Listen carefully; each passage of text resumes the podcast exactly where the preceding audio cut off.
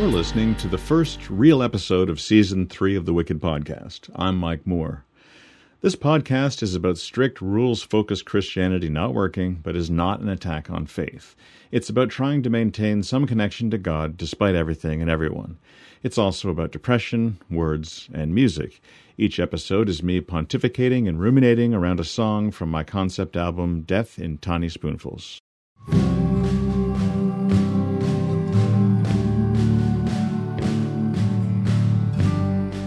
Episode 1 Vultures in the Sky. This song was written in that period when songs flew out of me seemingly daily. In my early 20s, when or because I was learning basic guitar and songwriting, I forgot or discarded three songs for every one that I still remember. Every time I learned a new minor chord, it meant a new song.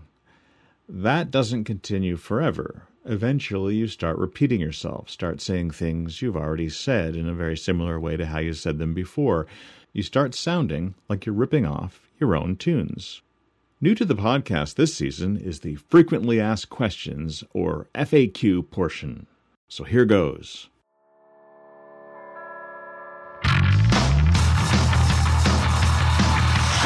Do what you like! Try do what you like! Try do what you like! Try time, time, it's time!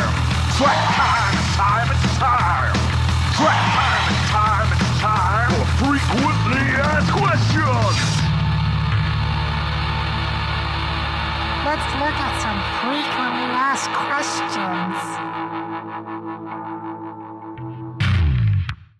Well, after a few months of collecting each and every question I could gather from posting on social media and emails and contacts from listeners, I still have no questions to answer at all. No one asked me anything. And after briefly toying with inventing an NAQ, never asked questions, with silly made up questions to answer, I eventually scrapped that. Might as well do Trying to Work Things Out Part 2 then. Trying to work things out, part two. I use words to work things out. I got to hang out with Troy recently for the first time in several years. Something I've been really missing lately is talking with anyone who was there back in the day when. Witnesses to what happened to us. Most of the people from my past who used to know me have moved away and on with their lives and aren't interested or part of anything I'm up to now. There's no talking between us. They have kids and jobs and stuff. Fad diets to invest in and discuss endlessly lessons to pick kids up from and drop them off at, toddlers' interpretive dance recitals to attend, vasectomies to heal from. But Troy is only married and is childless by choice, so he was able to drop by with only two phone calls and three inquiring texts from his wife during the time he was here. I've known Troy since the early 90s, and I've been in many bands with him and recorded him many times. I've also frequently gone and seen him play in other bands. The plan for this element of the podcast is to look at how I deal with things socially, how there are many ways to deal, and what has worked or not worked, and maybe glean some understanding. Hopefully, it makes listeners compare notes and think too. Early in meeting me, as I've said before, Bill told me I didn't have a working fit, and like with a lot of things, he was right. Often, once I start into a discussion, I just keep going, asserting my end of things, pursuing my views and agenda, trying to work things out when others aren't willing to deal or have run entirely out of steam. I keep trying to figure out what they're getting at. I don't tap out, I don't pull the ripcord, I don't call for backup, I don't know when to walk away. That saying f it appropriately and walking away function has started to work better and better with age and career and COVID, but at best it's still like one of those flashlights that only turns on sometimes and often needs you to shake it, possibly to get it to maybe light up. Troy explained that most people we know either passively avoid talking about any number of things that might be problematic in a relationship, or else they aggressively or passive aggressively end the relationship without ever discussing those things and resent and dismiss and forget most of it in a kind of blind, unconsidered way. So the two or three or four of you friends or people in a band or in a church try to maintain a working relationship, all with the understanding that each has things they don't want anyone going into or discussing. There are certain unspoken but vital things that they need everyone else to never mention. In some cases, if you infringe on that, the relationship is over. Often these taboo topics, these things people are refusing to discuss or deal with, are hedged about with aggressive or passive aggressive or defensive responses if anyone even approaches them. They need to not have things put into words, not not real words, not direct words.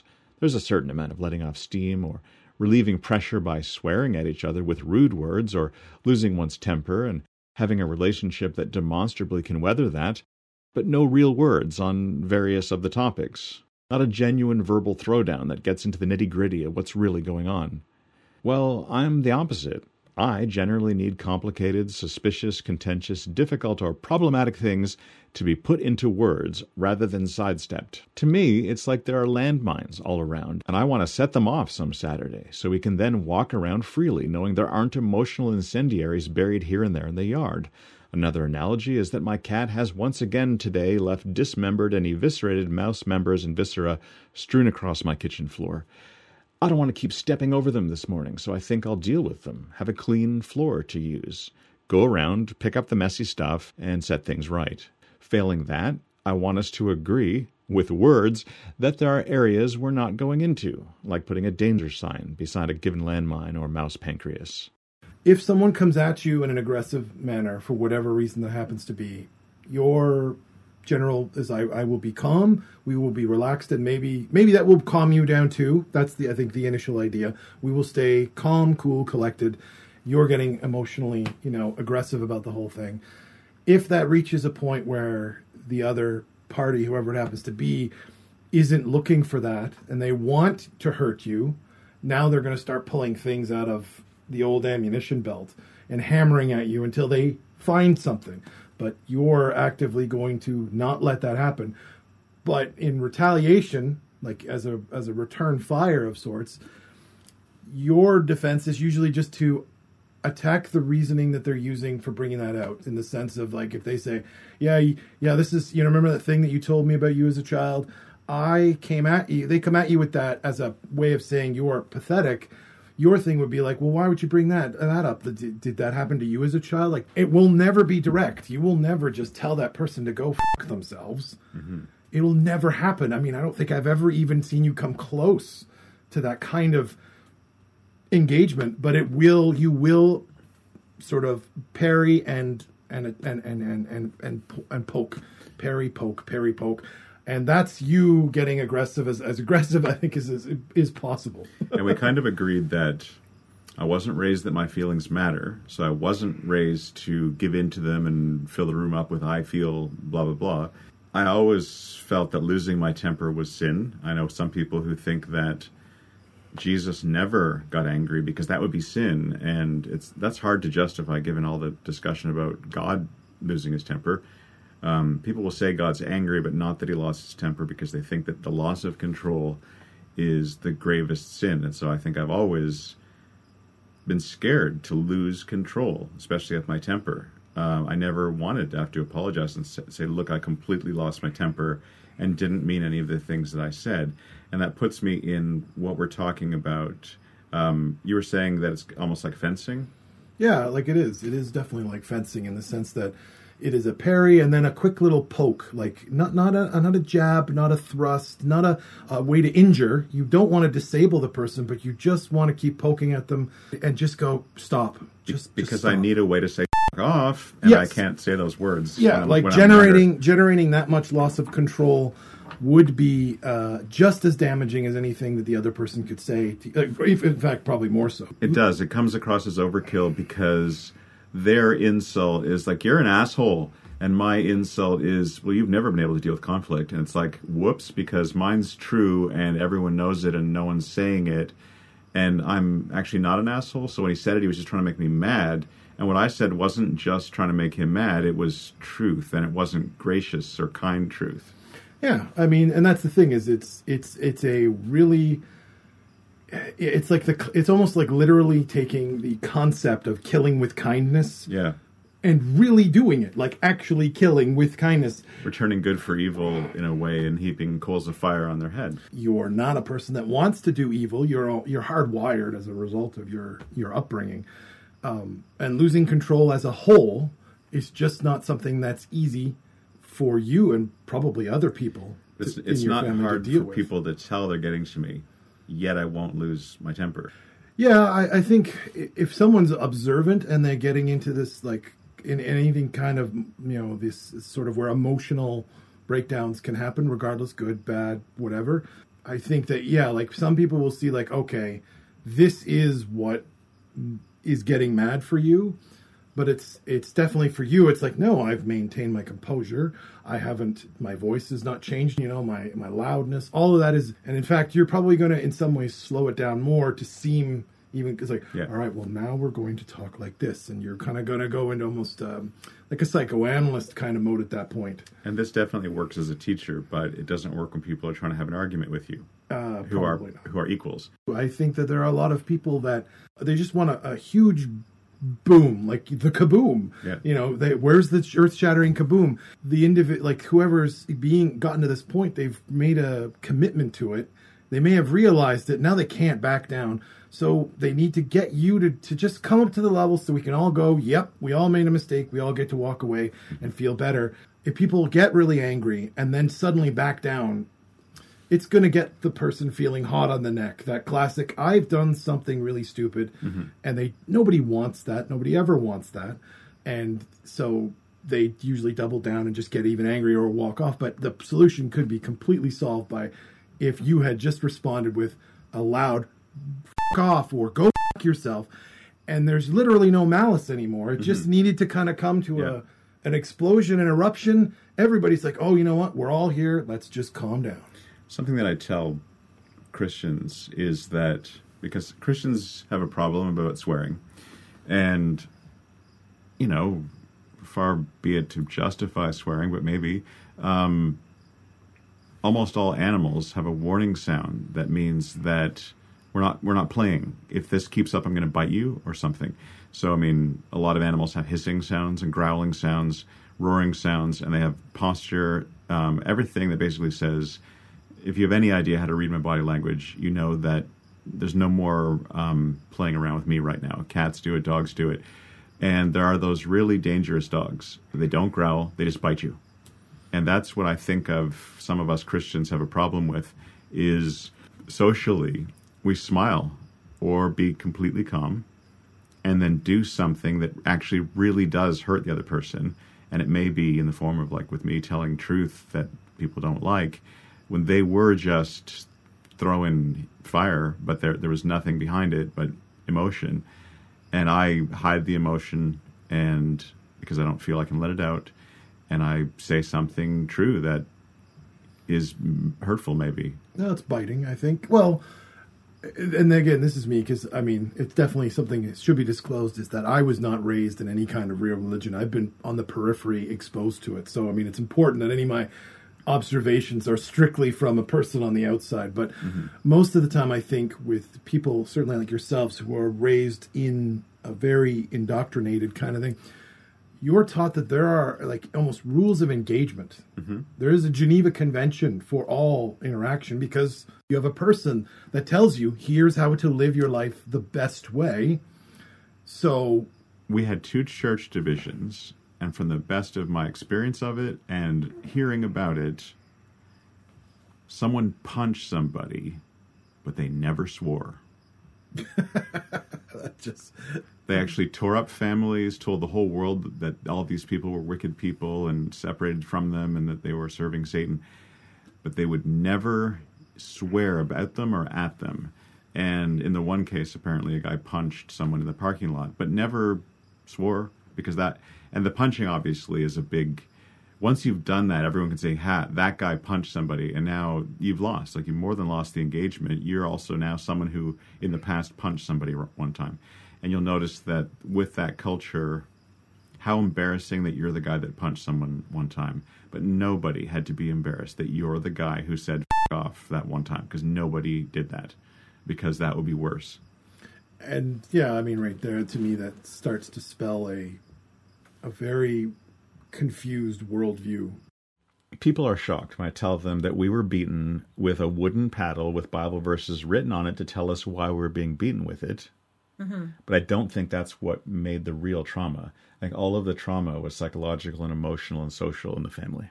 Yeah, absolutely. I mean, there's a there's something really warped about your parent, you know, telling you that basically they're going to hit you because God wants them to and it they're being a good parent by doing this and it hurts them more than it hurts you.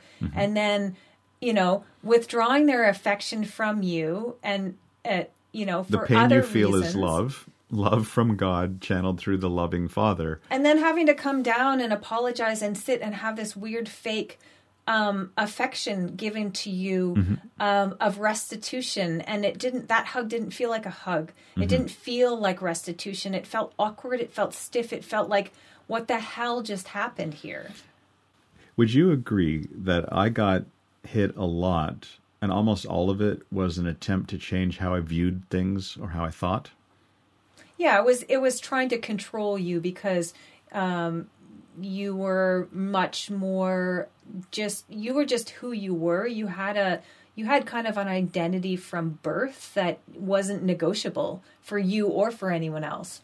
So what was happening, I think, was that that identity was in opposition to dad's authority. So he was like, okay, well, how do you get rid of that? Because that needs to go, because that doesn't match the way he's supposed to be. And it was like, okay, well, he, if he doesn't listen to words, then we'll beat it out of him. And I need to do this and ju- do it differently than my dad. So I'll make sure that I've got scripture backing it. And I'll even put the scripture on the paddle so that, you know, it's very clear every single time he's hit that I'm doing this from a justified position. Mm-hmm.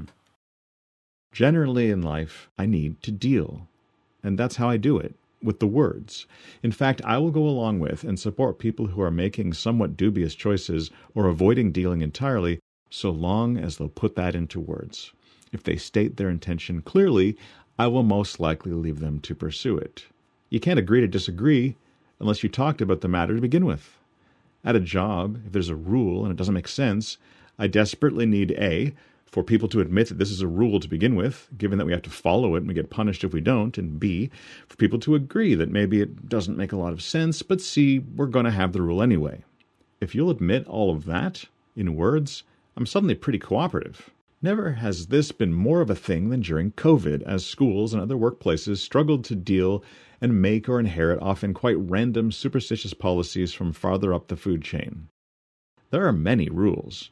Many contradict one another or change without warning for no apparent reason, and some of them don't make a lick of sense. So the science seems to change, like the tides. Well, We're going to have the rules anyway. That's how our day is going to go. That's what I need. I don't need to go on strike and stand outside with a sign objecting, nor do I need to yell and drag anyone who says anything which questions the rules. Maybe, unlike a lot of people, I will deeply resent the situation and feel uncomfortable until the thing is admitted to or put into words. I'll feel like I'm stuck waiting for an endless number of other shoes to drop. And I can't deal like that. Takes me right back to being eight. Was I, or was I not, going to get punished with the Bible paddle? I was going to get punished. Well, why? For asking questions instead of obeying silently, for asking my parents to put things into words. That's what it's like when I'm trying to deal and I'm not allowed to work with words. Someone's threatening to hit you, and they won't tell you why. Looking at the lyrics of Vultures in the Sky now, rather as if they were written by a completely different person, what strikes me is how much they are about finding oneself in a landscape that is mainly uncomfortable, unwelcoming, and filled with a sense of the futile. That's what my 20s, after graduating, and the 90s in general, waiting to get kicked out of my church, and having woman after woman give me a brief audition for the part, then sending me packing with promises to call my agent, felt like to me. This album is kind of a compilation of my songs that dealt largely with death as a concept people killing joy, people killing time, endings in general, living deaths, just deaths. This song in particular is about entropy and mortality. Nothing gold will stay. The sort of stuff I've been thinking about since I was very little. I have sometimes called it the gray horizon, with people and things inevitably fading away over the gray horizon and being gone forever. So it's kind of about death, but also about time, I guess. Melody can relate a bit. Personally, I am of melancholy temperament, and that is how things seem. And entropy is real. Yes, we are spinning towards, you know, things fall apart, the center cannot hold. Mhm. Everything. Your anarchy is loosed in the world. Um, Yes. yes, um, I'm like that. Um, I was just, I mean, I'm only 51 and I, I'm repairing a deck on the house that I bought. And I was just putting screws into the deck and thinking, well, if all goes well, I'll never have to replace these because I'll be dead. And that's not a, that's not a cheerful thought upon fixing your deck by the lake, but that's my brain. And I think our, our church didn't really help that. Now that I'm in mid middle age, I know that loss through the ravages of time is a serious thing, a profound feeling to have, and we tend to laugh at young people who are decades away from much of this stuff really hitting home, yet are sitting around thinking about mortality and making poems about it like I did. But I think we can feel that train a comin' all that time earlier. I got various people to do Zoom calls with me and talk about growing up in a church and what it might have been like for a stranger unfamiliar with the routine to walk in the door. My neighbor Emily, raised a charismatic Christian, now a devout vegan, atheist, animal rights, and environmental activist, said this when I talked about the song concept. Part of what I was imagining, um, those old Clint Eastwood westerns, um, how the story starts, is this person who doesn't even have a name, a mysterious person, rides or walks in uh, over the horizon and encounters whatever town situation you want to set up for your movie. And so that's what I was doing with my album is is the narrator observer figure kind of comes in and then finds some very culty and crazy stuff Mhm. that, and uh because see I was raised in it and so one of the problems is that it's it seems normal to me in a weird way. And what I was trying to do as a mental exercise is imagine if some outsider comes in and sees it all what would they make of it? What would that be like? What if they were tempted to join rather than having been born in it? Hmm The emotions that that brings up are wistfulness and regret. There'll be a lot more in upcoming episodes from YouTube influencer, mindfulness and yoga instructor, and all around gorgeous human being Angel DeSantis, who spoke to me about growing up in a literal cult. My name is Angel DeSantis, and I grew up in a cult called the Children of God. And I was born and raised in it, which means that they got to form 100% of my thought algorithms and my worldview and my prejudices and all of that. I was born into Christianity and I was born into a charismatic church. So that was all I knew. Because I was immersed in that culture um, and was experiencing it on a daily basis, I didn't think about it or how it would seem to others. But now, when I encounter that, you know, if I go into a setting where you know it's very similar to what I grew up with, um, or if I hear the kind of language that I grew up with, you know, Christianese, so to speak, it's very familiar, and I understand it all, and there is a level of um, I wouldn't say it's like comfort, but just almost like at home in that. Hmm also after having been out of it for years and um, my ideas and opinions and uh, having changed dramatically it's also like oh gosh how did i ever believe that? You know how did Mhm. i how did i talk that way? Um and it does seem very strange to me even though there is that sense of oh yeah i know all of this i understand all of this you know i almost feel at home here there is that sense of it being so alien and strange Did and it's you? really crazy I asked Natalie, who was raised Mormon, about whether strangers tended to come out to her church. I don't know with with Mormons if bringing out strangers to try to convert them, like bringing them out to church, was much Mhm. of a thing. One Sunday a month, we would have lunch after church, and you could invite people to come with you. We would do um, Wednesday nights were youth nights, and you're always encouraged to bring a friend with you. The We- missionaries were always around and ready to chat with whoever wanted to listen. I also asked my sister Debbie about the same experience. What was sort of like the most embarrassing thing that if you brought someone out to meeting, you're sort of embarrassed that they had to see? Oh, that's such a good question because everything was embarrassing to me. Um, even walking up the sidewalk, um, being told that I had to wear my head covering, the veil weird thing that we had to wear as women. So um, having to wear that on the sidewalk, going up to the hall, I was always petrified that someone from school would see me walking into this weird unmarked hall in some weird veil. Several people talked about the head coverings, and one point of detail a lot of people w- would just walk up the sidewalk without it on, and they would only have to put it on, take it out of their purse when they walked in, but that wasn't you, right? I just remember there being some strict particular rules that dad had in terms of when it was permissible to take off the head covering and when it should be on. And I remember having the idea at least that it had to be on as I approached the the building and as I got to be a teenager and started to rebel those were my little micro rebellions I wouldn't put it on to the last minute or I'd take it off before I exited the building cuz that was my pushing back against particularly um, dad's form of of uh, cultish And, and he was behavior. pretty overt with you that the reason why you were wearing it was to to demonstrate overtly that you were submissive to males. Yeah submissive Every man praying or prophesying, having his head covered, dishonoureth his head. But every woman that prayeth or prophesieth with her head uncovered, dishonoureth her head. For that is even all one as if she was shaven. For if the woman be not covered, let her also be shorn. But if it be a shame for a woman to be shorn or shaven, let her be covered.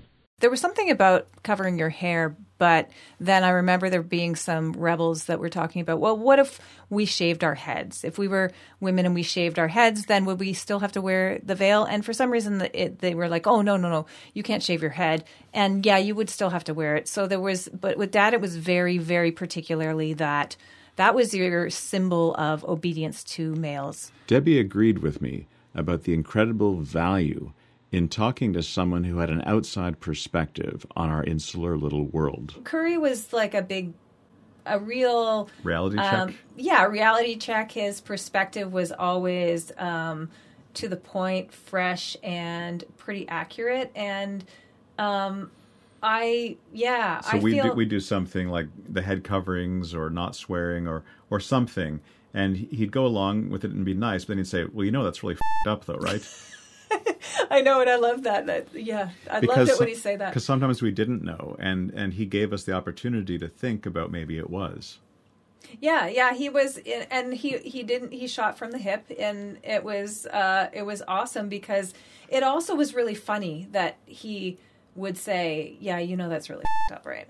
Like, he, and he'd be going along with it. He'd be at the young people's thing, wearing a pink sweater or whatever it was that you know, like dressed up, but because there were hot girls there, but he'd never lose the ability to just shoot it all down in an instant, Yeah. and uh, it was yeah, it kept me sane. My old bandmate Troy was a healthy heathen, ungodly, worldly, rank unbeliever who was outreached and inpulled into a children's church program when he was young. definitely starting probably in uh, like the kindergarten era. So we're talking like, you know, the five to six years old type of thing. There was a um, uh, a church that had this youth group thing, and you could go to it, and it was like um, like Christian Youth something. CYC is the acronym. It's been so long, and they eventually became CLC. Um, but yeah, I was run by this church, and it was the reason I got into it was because um, they actually paid for a bus uh, to come pick everybody up. They would drive wherever you were out in the country, and they pick everybody up, and it was a great way to kind of like hang out with all your friends on a Wednesday night type of thing. And then you know you'd be on the bus for quite a while because they're driving one bus to pick everybody up, and then you'd go be there, and then of course you'd sing all these songs, and they would sort of talk, you know, some parables and stuff, and you depending on your age, you do crafts and and maybe talk about how life relates as you got older. And it went to about probably you know the end of primary school um, for that particular thing uh, and then after that was there was sometimes extensions where you went into Good memories of that, or? Yeah i think overall i up until i got a bit older when um, sort of the you know when you're young children kind of you know kids don't have the exposure to things that most of the, the people here are really going to take offense to. But as i got older and wanted to do more interesting things and really i was just sort of going there to hang out with people and it's like now you're getting in my way with this mm-hmm. like it's like i'm not interested in this at all but we have to kind of do this and okay whatever and oh yes we need to sing these songs okay here's the song that we sing all the books of the bible like by name and you know, you know, Lucas, Mark, Matthew, Mark, and jo- Joshua Judges. Like I can remember parts of the song Right. in my head because I've sang it so many times. Reading was part of it, but like they were songs of mm-hmm. verses too that you were supposed to remember. That's powerful. Is that the one that goes? Oh yeah. I vaulted deftly onto YouTube and looked into the matter to see if Natalie was singing the Disciples song or not. Turns out virtually any tune from Twinkle Twinkle Little Star to the Battle Hymn of the Republic is in weekly use teaching children various Bible things. In this case, the subject was the books of the Bible rather than the disciples. Ezra, Nehemiah, Esther, Job, Psalms, Proverbs, Ecclesiastes, Songs of Songs, Isaiah, Jeremiah, Lamentations, Ezekiel, Dan- Somewhat embarrassingly, the tune is actually co opted from this not terribly 21st century approved song. One little, two little, three little Indians, four little, five little, six little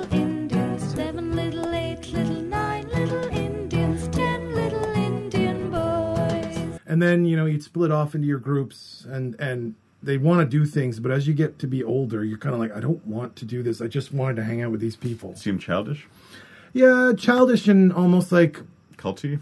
Yeah, a little culty and also just odd like that seems contrary like it's Mm-hmm. it's when they start kind of it's at the slightly older age like well you wouldn't want to do that i'm like well why not Mm-hmm. it's when you start to become that age of i'm going to ask you questions either a because i'm just being a little shit. Mm-hmm. but in some cases it's genuine when they're like well we need to do this because the bible says we do that. I'm like well that seems really odd. It doesn't make a lot of sense.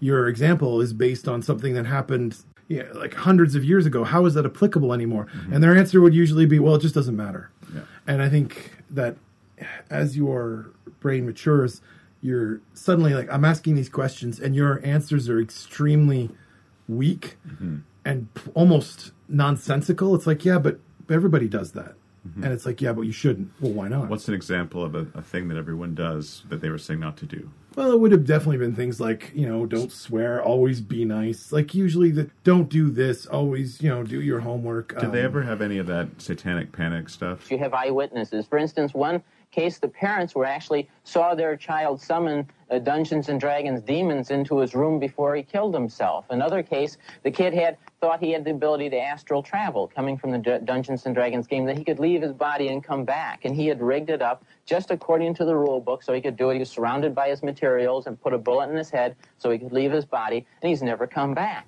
Oddly enough, I don't recall any of it um, directly.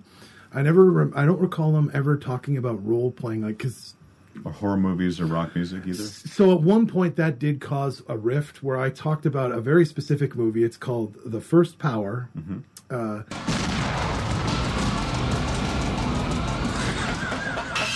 The first power. it stars. Um, Lou Diamond Phillips is hunting a man who kills for the sake of killing. Uh, Lou Diamond Phillips. Lou, Di- how did I know that Lou Diamond Phillips was it? and he's a cop and it involves like yeah like uh a you know this person who worships satan who gets powers like in the first power is like you know this thing and the second power is another thing it's like evolutions or whatever of this thing and i remember talking about it the uh in this group and it becoming a big deal like oh you, oh no no you can't tell well, it's like well, we're talking about a movie what, let's talk about well, what's wrong with satan and be like oh uh," and it's, it's not that you you couldn't even discuss that Yeah. like it's like no that will not be in In the first power, The is it power. that the hero is in league with like evil powers and is getting power, or is that the villain is doing that? it's the it's the villain and he's kind of coming to he's like the lapsed catholic. I'm not shocked because the, like the the biggest argument that I would have put forth if I wasn't a Christian person who was freaking out about the the occult and feeling guilty because I was trained to feel guilty is to say it's the bad people who are doing the bad things. And so if the moral the movie has a moral it's don't do satanism. That's basically what the movie is saying is that this guy did satanism and now we got to have Lou Diamond Phillips fix the situation. Yeah pretty much. And yet it was a big deal to talk about these kinds of movies. But then that might bring well let's watch this part of this movie and it might be like let's watch a little bit of ben hur or mm-hmm. i think there was times where if the person left and we were just sort of sitting around, you know, doing nothing, and someone had a tape, they might have put it in, and they'd be coming and be like, "No, you can't listen to that here." Mm-hmm. I don't think it ever gotten to that point. Everyone was pretty relaxed for the most part. We hadn't hit that stage yet where outright rebellion was necessary. The people who had really fallen into that level had probably stopped coming by that point. And this was being put on by a charismatic church, I think you said. Yeah, I'm trying to remember. It's it might have been Pentecostal type thing. I, yeah, it was just this one church downtown Perth, specifically right there, and and yeah, they just they did it forever. Some people thought it was crazy, um, but they would let their kids go because it was like, great, the kids get out of the house and we don't have to pay anything. At church, we sat through the mind numbing routine of weekly meetings, mostly filled with faux Victorian gobbledygook by people who frequently attempted Elizabethan verb tenses, and in so doing, afresh, many a man madeth it clear that verily he had a stit no idea how to do a stit properly. St- and every now and then, the unthinkable, an outsider came in, sat down, and heard the carryings on. I would sit absolutely mortified, emulating their brain as best I could, and I got damn good at it over time, hearing our meetings through their ears from where, so to speak, they were sitting. Melody, raised in and still connected with a brethren group almost exactly like my own, identified with the sentiment of the song as to strangers coming out. Every now and then, a stranger would walk in, and I would just die of embarrassment for them. Me too. Me too. Someone said we all turn our heads like cows to look at, like a herd of cows, just turning our heads to look at, oh, a new person. But uh, no, we I- do. I, I got we definitely did and i but i was very good at turning off like the knowledge of what all the brethrenese meant and all the christianese turn that off and listen and hear how much of the sentence is incomprehensible but i don't maybe normal people don't do that I never thought about it too much from a, the point of view of a stranger. I was just like, if I saw a stranger come in, like I would just shut down because it was so bad.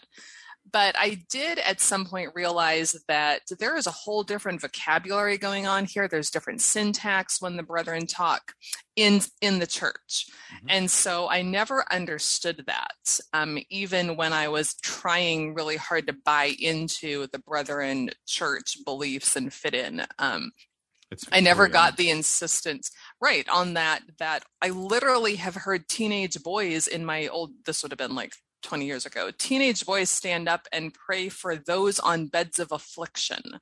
Like, do you mean sick people? Like, why aren't you praying for the sick? we we had um this idea that this was really holy because it was really ancient but i think any catholic or jewish person would scoff at the idea that victorian is old i mean yes we can Yes, affect the right. language from like a century ago but that's a century that's not millennia ago um, Yeah. it's not that old So this was a few years later. Um, so yeah, uh, as you got older and you aged out, you could only really go there, supposed to go there until like probably you're around grade eight. But a lot of us would sort of just keep going, never really tell. But eventually they'd be like, "Well, what are we going to do with you?" And some of us even used it just to get a ride in. Like we would just not go to the church and we'd just take off.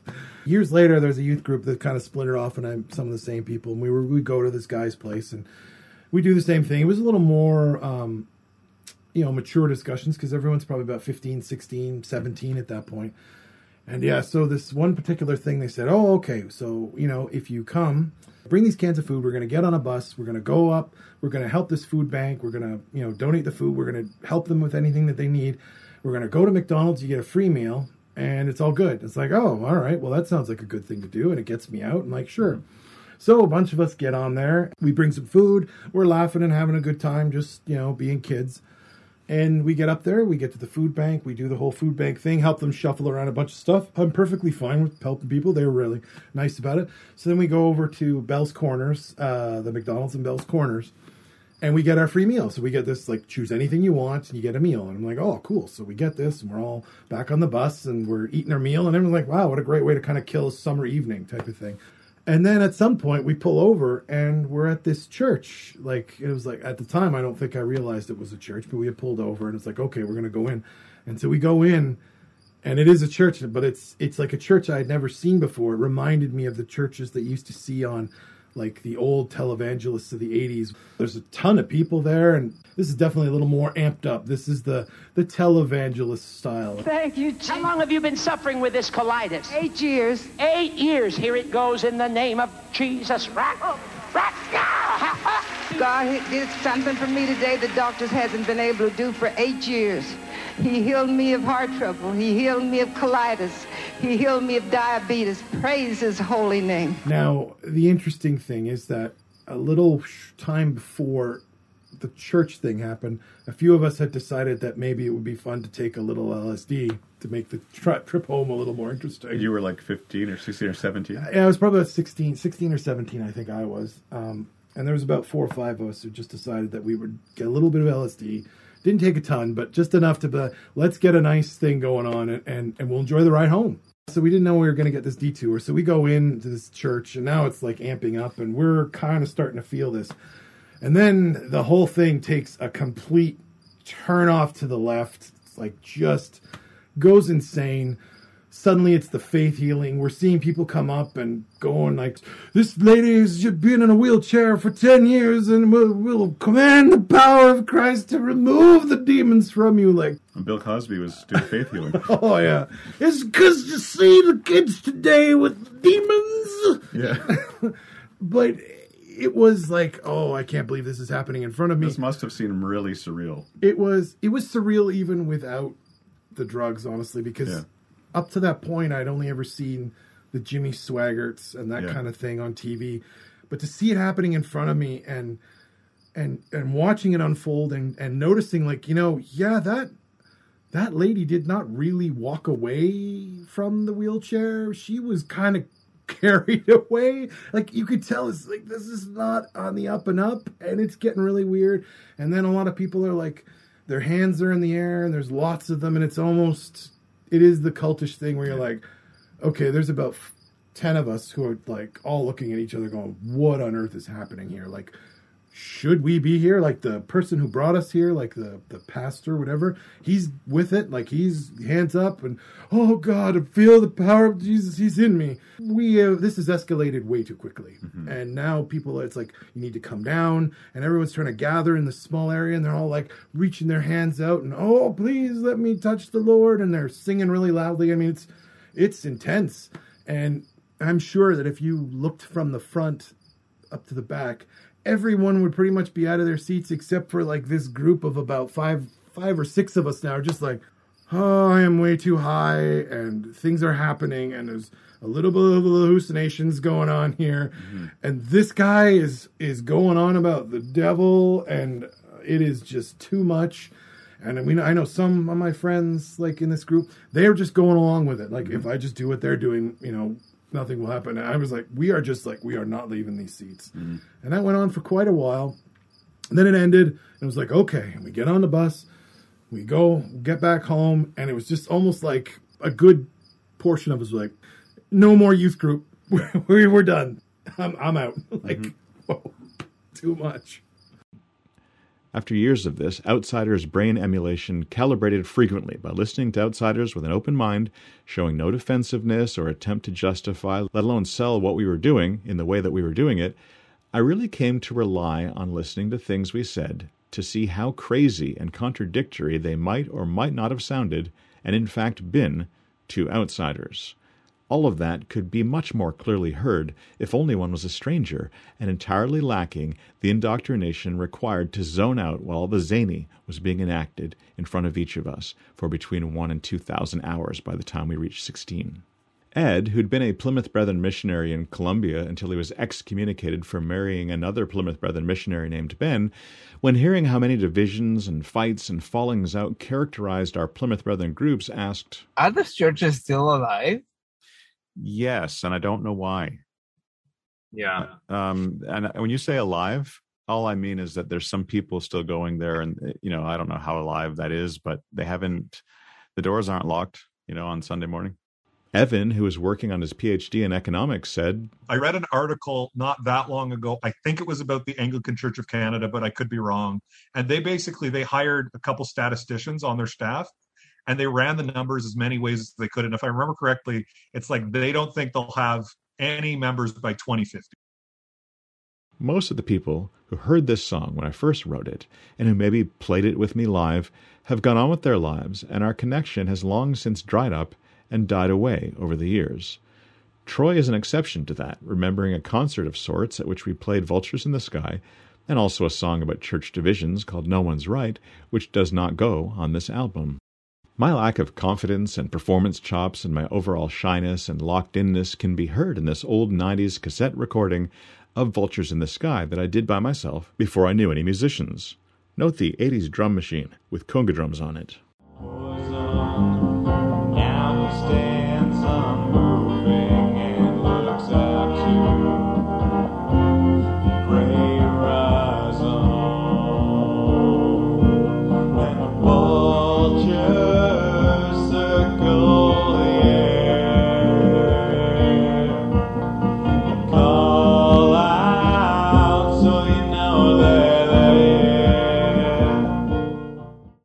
About that song No One's Right. Here's a recording from Troy's dad's basement showing what happens when a guy with an acoustic guitar writes a song about church divisions and suddenly has an entire band of energetic young musicians all turned up way too loud for any of us to hear much of anything, kicking the melodic little song into spitting distance of rock and roll country, recorded on a device intended to record business memos in a quiet office. The portable tape recorder used for this recording distorted heavily when the full band really hit it, and despite how bad recordings of this kind sound and how amateur it is to record yourself when you're playing too loudly to hear much of anything, no recording can convey how incredible it feels to do it.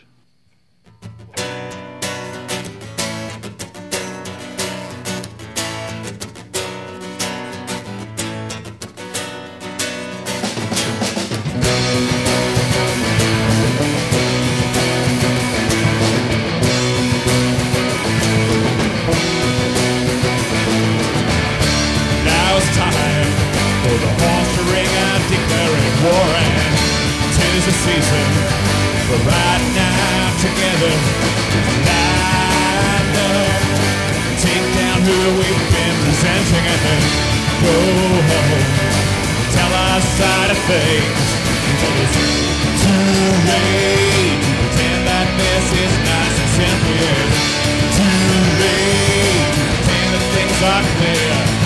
And it's high time we accepted what been there's no sense pretending we are right no one's right.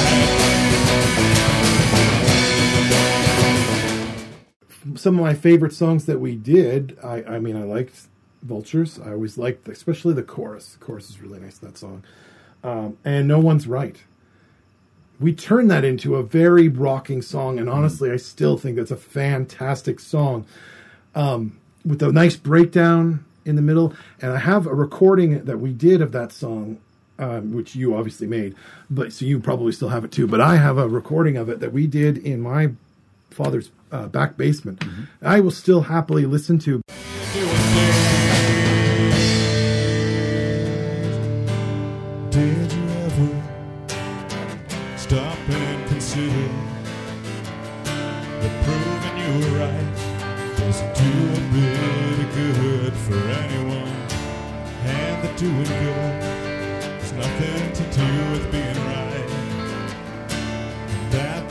Men will be judged by some as being wrong. Did you ever? stop and consider.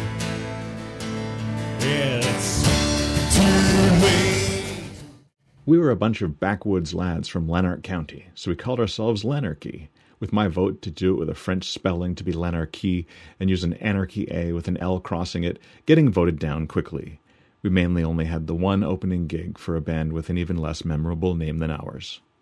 No matter how you try, if you record the parts perfectly, one at a time, and carefully assemble the song, especially if you play most of the parts yourself, you can never recapture the messy energy and chaotic feel of the song played in unison with a band that has been working together enough to react to each other's playing on the fly. Mistakes are covered and energy is felt.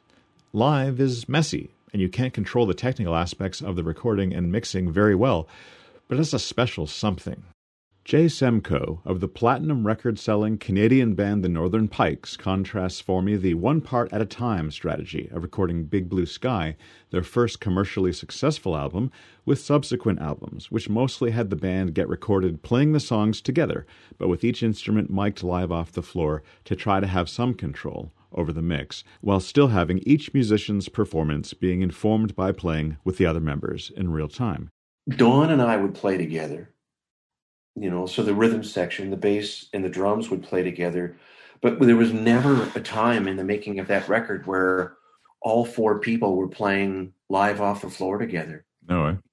You know, so even though we played, which was really bizarre when you think of it, but it was really a trend that was a big thing at that time in the recording happening and a lot of records being made around Toronto, which is where we made it. Mhm. And, you know, a lot of bands were kind of making really popular that style of recording, like, I don't know, Def Leppard and, and other commercial bands with, you know, people that like Mutt Lange was producing, where they would record one thing at a time Yeah. for sonic value. And, and I guess you can see that. I guess you can see getting certain sounds perfected when you're not blending it with everybody at once. But at the end of it all, you want it to be blending with everybody else. Mm-hmm. And then Secrets, interestingly we, enough, we did play most of the songs as a group, trying to record everybody live off the floor, which was a reaction to the Big Blue Sky record. It's chemistry. One guy suddenly starts doing something a bit more or a bit less or does something new or different. And if you're all playing together, that choice is often felt in everyone else's performances, which makes slight adjustments to match what he's doing. A verse may get a bit more aggressive or dancey or singy. But if a guy does something a bit more or a bit less or does something new or different while recording the final part on an already mostly completed song, naturally those already recorded parts do not change to reflect his performance in any way. He's limited by the already recorded choices that have been made mostly, unless the parts are then re recorded entirely to match his changes. I am a big Pink Floyd fan as well. And obviously, Roger Waters and David Gilmour very at odds. The Blue Rodeo, you know, Jim Cuddy and Greg Keelor, very different. Um, and I noticed that with the Pikes, um, I don't, I don't necessarily think there was the the personal conflict or anything like that, but there's that contrast of voices and, and musical approaches. And so, like, obviously, the voices are really different, and that's that's really adds all this color to it that I think is awesome. Oh, thanks. That's that's kind of what we were trying to do, and that's the nice thing, and that's why I always I loved you know I loved the Beatles because there Mhm. was everybody sang in that band, and it was Yeah. cool that we did. The Northern Pikes worked with Hugh Padgham, who told the Pikes how nervous about his voice sting of the police always was when Hugh recorded their albums for them. When I mentioned seeing Hugh on YouTube talking about this, Jay told me some more about how much the individual personalities and interplay of the people in bands defines almost everything at every level. People aren't like guitars that you plug in and strum and expect them to just always work and sound more or less the same. People, especially in groups, often don't work or need coaxing to work.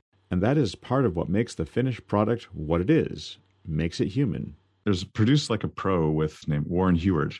Um, that YouTube channel, I think he actually had um, Hugh Padgham on for like an hour long interview. I think he was talking about the police, and it was really interesting. He he didn't didn't say about Sting's voice, but he gave an idea about how the dynamic, the the whole recording process had to kind of fit around the band dynamic entirely. Oh yeah, for sure. You know, I think it's uh and every band's different. That's the one thing I've learned. And they're all their their their own little kind of living organism. you know, with all the different parts and the different habits and personalities and everything else. I mean, it's just its own kind of thing. And it just depends on on the band. And some bands are really a band where there's like one person is kind of you know the boss like they're kind of the, the person in charge of kind of what's going on and which can sometimes work and sometimes cause conflict. I've witnessed both things. Our band is pretty democratic. There was never a boss. I was never a boss. No nobody was ever a boss in the band. You know i was always just open and still open about things you know and i i, I like it like to keep it like that. The reason good bands work is because there's a chemistry there that shows itself pretty regularly anyway and then the music that they're doing. And that can't really be reproduced. It can't it's a it's a very original type thing Troy remembers we folks from Lanark County, Ontario, playing Vultures in the Sky in our band on Canada Day, July 1st in Napanee, Ontario, hometown of Avril Lavigne. It rained. Nobody much came. The video we got my brother in law's dad to set up got rained on and was set on night mode, so our video of the event is pretty much unwatchable. But for us, this was our band at its best, giving our best performance before doing that thing that bands, churches, and my bandmate and brother in law's marriage to my sister tend to do more often than not.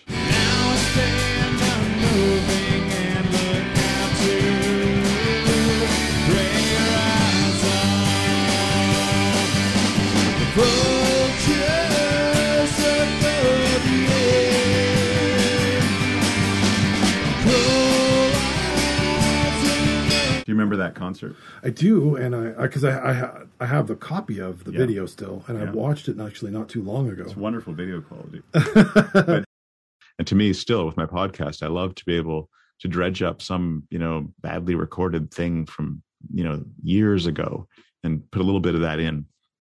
I love doing that. Cool. Well, I think it's cool. With you guys, Don's always videoing. I'm always waiting to see when something's going to be edited that will come out, but he's always got that camera out.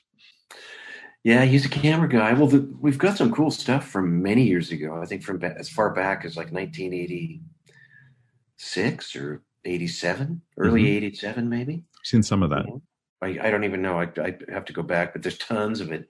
You know, he he kind of downloaded a lot of it onto VHS cassettes years ago. Yeah. So somewhere at home, I've got a six six VHS cassettes that are on whatever the the one where you can capture the most. They they move the slowest or whatever. You can capture the most information on the tape or whatever. There. SP.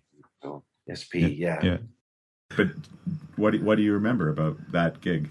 Um, I remember a setting up, and then of course the real band coming and going. You can't play here. We had to move everything. Yeah. Uh, and then I remember the rain coming down and going, well, this isn't really going to be much. So we're really just sort of playing for a few of my friends that Yeah. came up to watch. Um, and I, you know, it was the interesting thing about it was is that it was probably the most harmonious Yeah.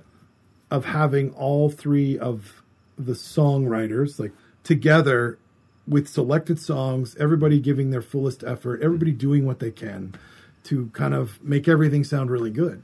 And I looked at the video, such as it is, with raindrops, you know, making it so you can't see what's going on and all that.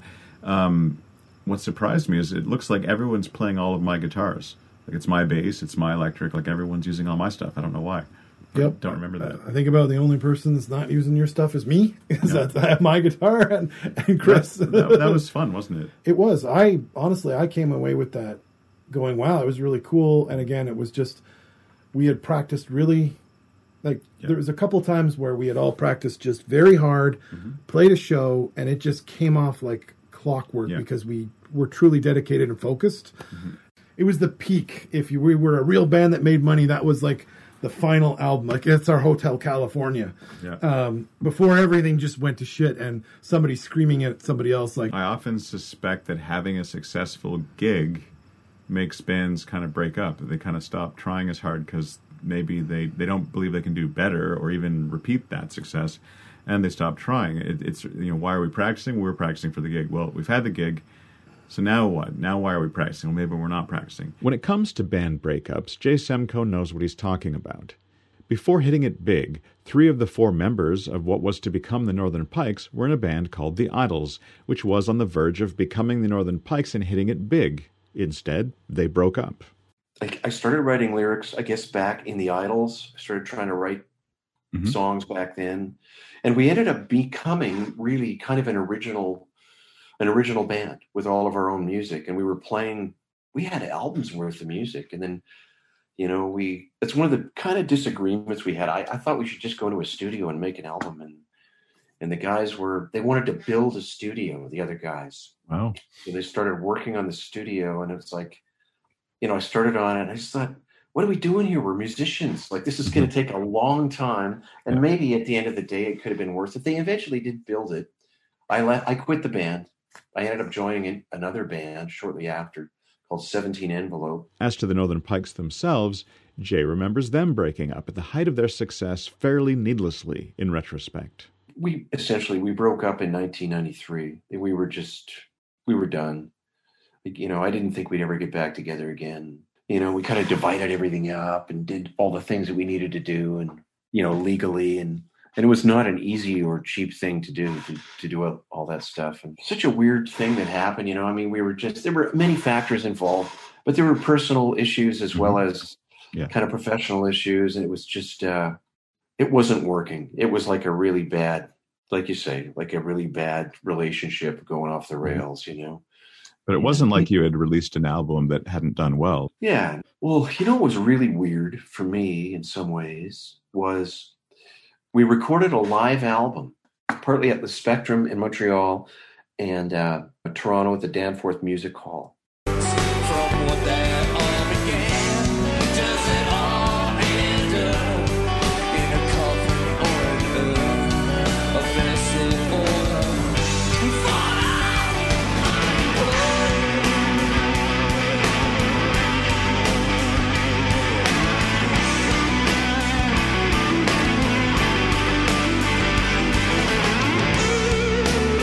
Want the really heavy, unimportant version.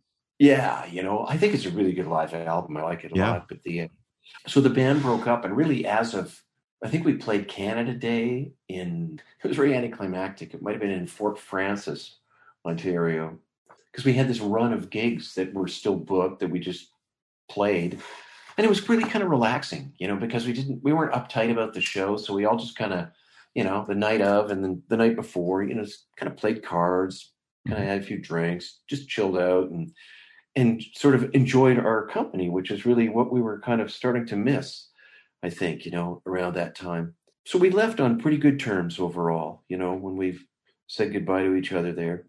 And then, uh, but then I went back to Saskatoon and I was at the mix sessions for the live record for gig. And they were also putting together uh, a TV thing for it.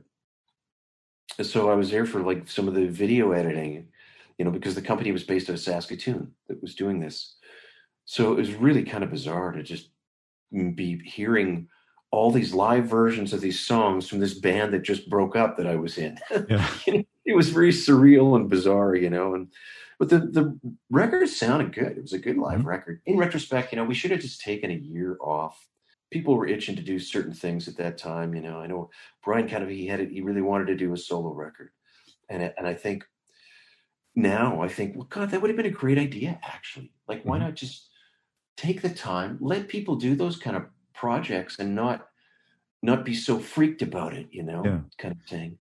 Besides the live album and TV concert movie, the last hurrah for the group back in the day was to do the theme song and incidental music for the 1990s TV show Due South about a Mountie in Chicago. Four directions on this map, but you're only going one way. South, that's the way I'm going. South.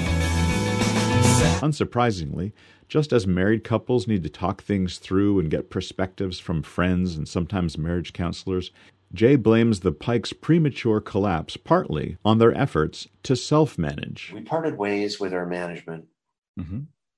and uh, that was, I guess, a couple of years before we'd broken up, and we never really replaced them with other management, which we should have done. We tried to kind of do it on our own between ourselves and the people at the record label, and it was just a, a, a big job that wasn't being done correctly Mhm. you know and i think sometimes having uh managers around they're they're at least a another uh ear and voice from just outside the band that spends a fair amount of time with them so they kind of get to know certain things and and what makes people tick and and they could probably you know people can gauge things like that. Like you know what? These guys this is a bad situation percolating.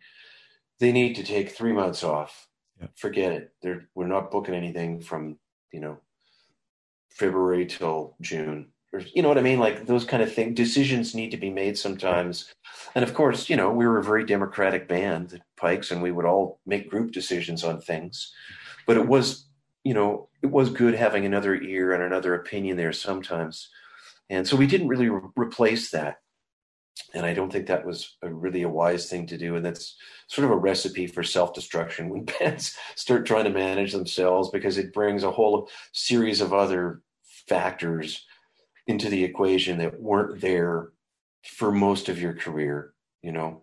The Pikes reformed just under 10 years later and remain that way, with members doing whatever side projects they want nowadays. So this time around, yeah, it's uh it's kind of weird doing songs from 32 years ago. Well, what we've done for a number of years now with Pike stuff is kind of uh we make everything a co-write. So that way we just remove all egos and other potential issues that might occur and we just everybody feels free to contribute 100% of the song. Not not that they wouldn't, you know, but there's just no because any one of my songs or any one of the other guys' songs might be slightly different if one of us hadn't been involved, you know? Vultures in the Sky, original title The Vulture Song, had four verses, which for some reason many of my songs did, if not six, when what you really want is three verses and a bridge. This song has no bridge because when I wrote it, I didn't know how to do that. I also didn't do a lot of tempo or key changes to try to make the song, well, change either. Didn't know my way around that. What I tended to do instead, to give that change of mood, that break in the repetition, was to simply play part of the song really quiet, without all the instruments sounding like it did when I was writing it before I'd layered things all over it and pretended I had a band backing me up as I played it. The song's wearing all these layers throughout, and then suddenly one part is naked. Nudity is a pretty surefire way of getting attention, good or bad. So you can start a song out with the music all stripped down, quiet and slow, with maybe just one voice and one instrument, and then have everything come in all at once and pick up the energy. Or you can have the other things join slowly, one at a time, throughout the verses, strategically like chess. If they are going to all hit with a big wham, you maybe want to do it with a tempo speed up and usually on a chorus or maybe after a quiet intro, maybe even a quiet first verse too. Stairway to Heaven is a great example of a song that starts very softly and quietly and simply eventually picks up steam, and by the end it's rocking out, only to go soft again at the very end. You can do that. Or you can do the quiet thing toward the end instead, suddenly dropping everything out but voice and maybe guitar to be more intimate. That's a favorite trick of mine. To me, it's like dropping all the rock star pretense and saying, Come here, I'm going to tell you what the point of this song really is, what the heart of it is. You can then make everything come back in once that's been conveyed, which adds more change. Or you can just drop all the extra stuff out for the end, slow down from the tempo you've been using, and finish the song very soberly in that stripped down, slowed down way. With this song, I opted for that last choice, where playing the whole song with just one voice and just one instrument would probably be pretty monotonous. Having that happen as a change at the end adds color and sincerity instead. It's dramatic if used sparingly. Also, credit where credit's due. One of the rules that some of us elementary songwriters break is the rule of threes. You're supposed to do a thing musically, repeat it once in more or less the same form, and then make sure there's a change the third time, one you can feel. Bill knew about this. I didn't. Even something simple like the blues does this. I woke up this morning and I got the blues. I woke up this morning and I got the blues. Now I can think of anything that rhymes too well with blues. It was John Gorka who pointed out at the first live music concert I ever went to that looking at blues songs, he has learned that waking up in the morning rather than in, say, the afternoon is sufficient in and of itself to give a musician the blues. So either the third line in a verse or the third verse in a song, it should be totally different.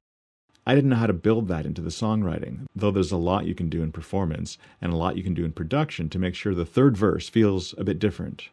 So the chorus on this one repeated the same chords every time with no change. And Howard, a guy who was supposed to be helping me with my first go at recording in a studio, told me that a good thing to do would be to drop that E minor that I'd had in every line of every verse, but not anywhere in the chorus, back in. It's been missing, and then it returns at the end. It was a great idea. Thanks, Howard.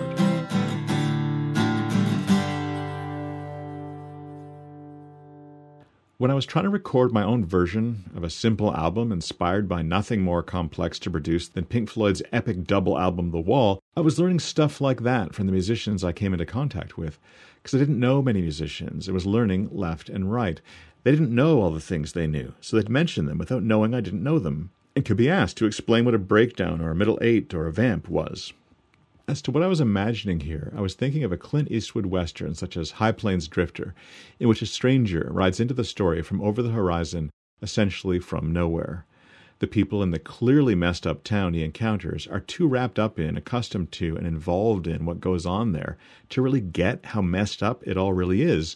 So, what the audience needs is a stranger, an outsider, someone new to ride in and see it all with fresh eyes, ask about it, and interact with it.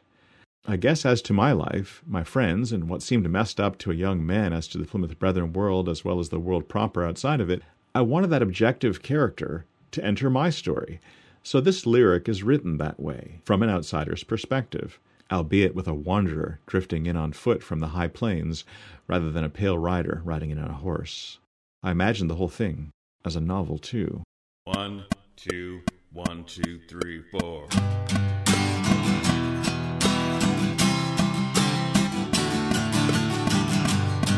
So I had another go about 10 years ago at The Vulture Song on the Death album. By the end of the album, I had renamed it Vultures in the Sky and called the album Death in Tiny Spoonfuls.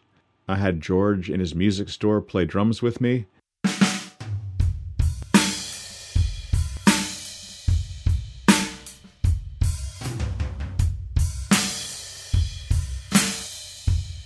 And me playing everything else.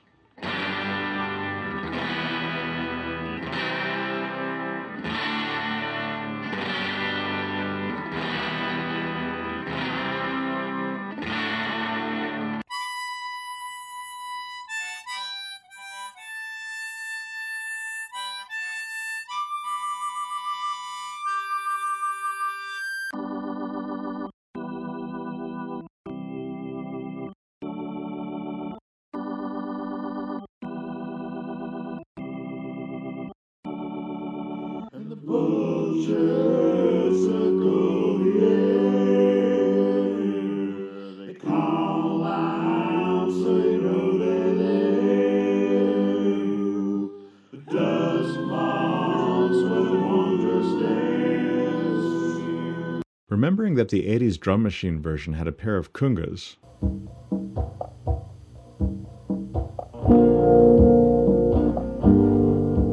I added some in.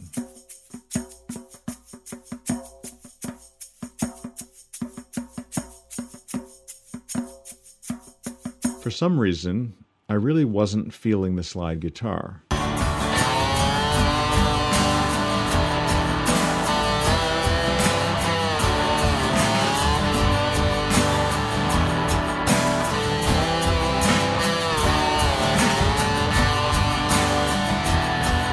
I set everything up to do it, and despite slide guitar being probably the style of guitar my MS numb and clumsy fretting hand is going to be affected by least, it's also a style I have pretty much only played on rough versions of this song, and so for a month, the mic sat there in front of the amp, abandoned and forlorn. I was doubting my own judgment for a tasteful slide part, and also my own ability to play a guitar part with a screwed up left hand. Then, for this third season of the podcast, I was interviewing a guy named Tim who commented on my song topics on Facebook. Tim has a pretty dramatic substance abuse story, so I was looking forward to having him talk about that on the episode after this one about that. I was explaining about my friends getting hurt driving cars and using power tools and doing jobs while drunk, and this happened. I, I became a guitar player maybe when I was about 16 years old. I picked up a guitar. I got in trouble for shoplifting and uh, got grounded for a little while. And uh, so I just played a lot of guitar, and it became that became my other escape. You know, I mean, big time, buddy. That that that you you're a guitar player. You know, man. you Yeah. know. Uh, about uh, two or three days after I made this, I came back to Christ and oh, I'm not going to do this. I was hungover and I'm I'm cutting aluminum ladders and uh, the rung that I was cutting caught on the saw and jerked my hand in and I missed him.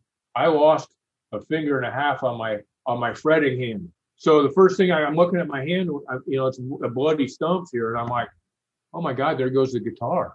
Right. And uh, but what I did, man, is I I had uh, cast on my hand with just about a half an inch of each of my fingers left sticking out of it.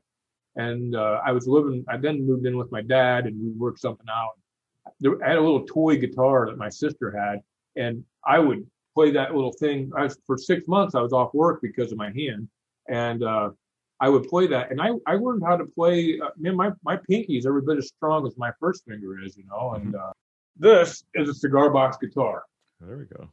actually made out of cigar box, three strings. A friend of mine made this one. I I make them myself. Uh, I made. I just got finished with one, but it's it's an open tuning. There, there you go.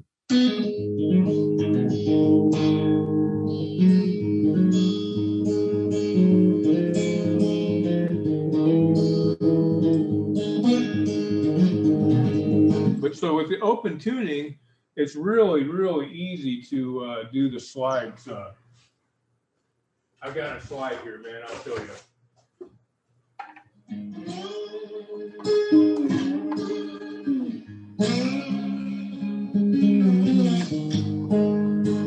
Three strings, man. It's pretty easy. That's awesome. So I looked at Tim's fretting hand, which he held up to his webcam, missing his index finger entirely, with only half of the next one still there, and I offered to let him try adding a slide part to the Vultures in the Sky song for me. And so, during COVID, the US Canada border closed, him in Illinois, me in Ontario, we started collaborating with this song. He found the three string guitar box guitar limiting, so did the part for me on his usual six string Gibson SG.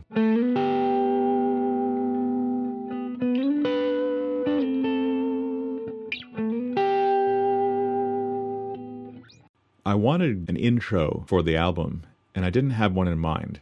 So I thought about High Plains Drifter, the movie that this song is thinking about a little bit, and I rewatched it. Now, the intro to that movie struck me as being very interesting and had the kind of creepy feel that I was hoping to do on this album. So, what I did was I ripped it off entirely. Listened very carefully to what the music does at the start of the movie High Plains Drifter, and then did my best to replicate it with my stuff. So, it has wind, and it has tubular bell chimes, which I had recorded for a different song, borrowed from the high school's music room and flipped backwards. I substituted footsteps on gravel, stolen from YouTube, for the original horse hoof beats.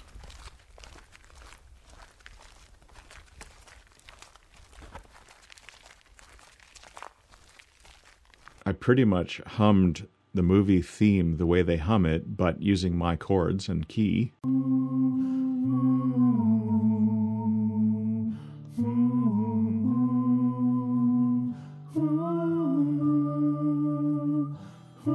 I tried to figure out one of the sounds that they were doing that sounded very eerie, trying first to do it with a theremin.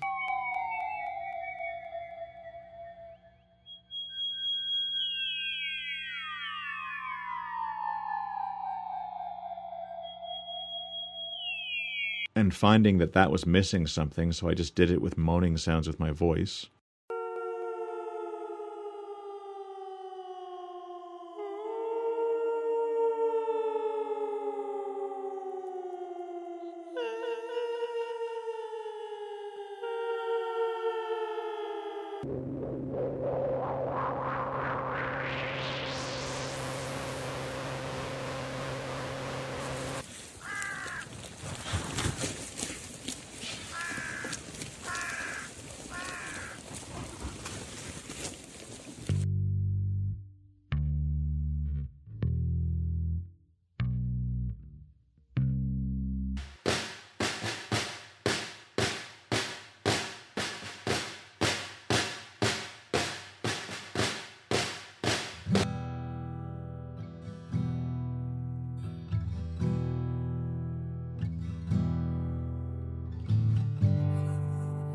and by the end of it came up with a fairly close counterfeit.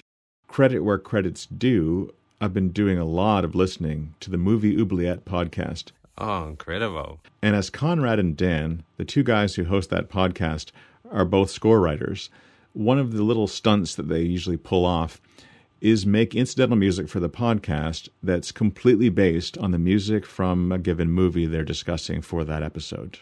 That's about as much ado as there should probably be. So, without any further, here is the current version of the song.